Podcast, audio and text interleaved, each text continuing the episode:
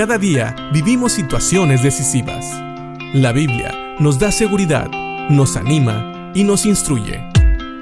Impacto Diario con el doctor Julio Varela. Cuando era pequeño, había un programa de televisión que me gustaba mucho ver. Era El Llanero Solitario.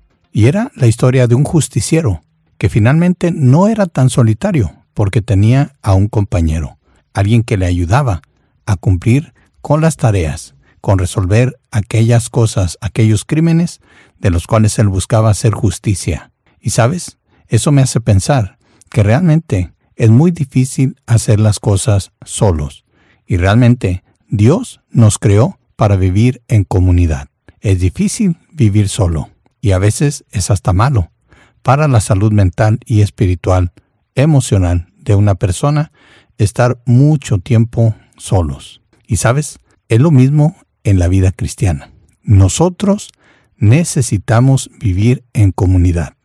Por eso Dios nos dejó en la iglesia, su cuerpo, y también nos ha dado compañeros, compañeros de ministerio, amigos en Cristo que nos pueden ayudar y pueden alentarnos y también ayudarnos cuando necesitamos. Me gusta mucho que Pablo en Colosenses, en el capítulo 4, en los versículos 7 a 9, habla de algunos compañeros. De hecho, toda la parte final de Colosenses 4 contiene varios nombres.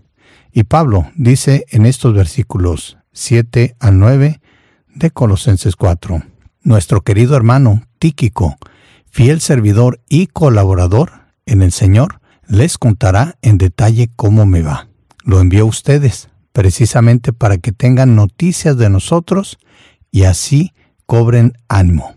Va con Onésimo, querido y fiel hermano, que es uno de ustedes. Ellos los pondrán al tanto de todo lo que sucede aquí.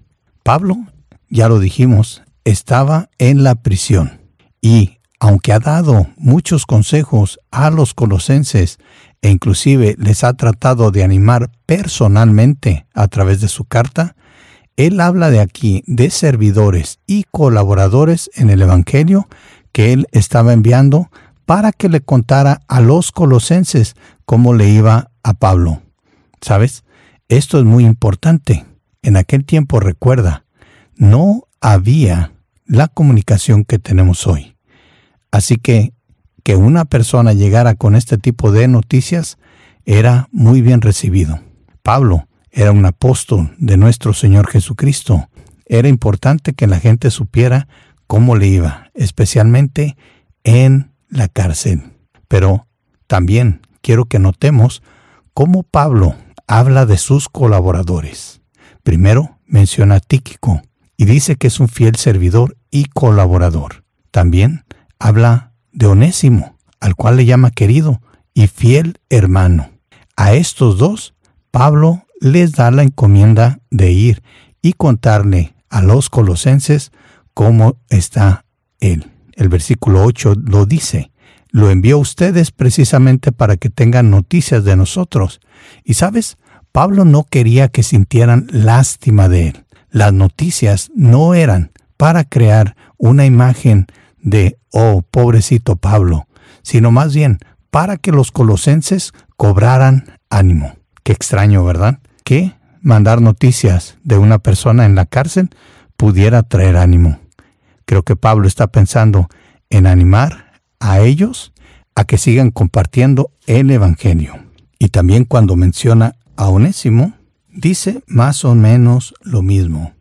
En el versículo 9 dice que Tíquico, el querido Tíquico iba con Onésimo, que es uno de ellos, es decir, él seguramente era de ahí, de Colosas, y ellos, los dos, los iban a poner al tanto de todo lo que sucede aquí. Qué relación tan hermosa vemos aquí, de colaboradores en el Evangelio, en el ministerio, que llevan no solamente las buenas noticias de salvación, sino también palabras de ánimo para los hermanos.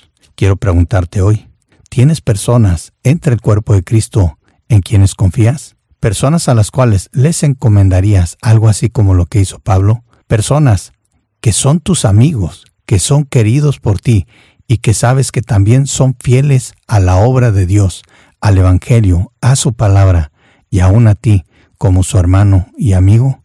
Yo espero que sí, porque sabes, vivir la vida cristiana no es fácil, y si lo quieres hacer solo, no es fácil, es casi imposible. Pero gracias a Dios que nos ha dado su palabra, al Espíritu Santo, pero no te olvides que también nos ha dado a nuestros hermanos y hermanas, a quien debemos de amar y debemos de confiar y debemos de tener cerca también para poder cumplir la obra de Dios. Y también una cosa más que podemos aprender es que cuando la gente sepa de nosotros, que vean la obra de Dios en nosotros y que eso les anime a seguir adelante, aun cuando pasamos por dificultades. Piensa en esto y que Dios te bendiga.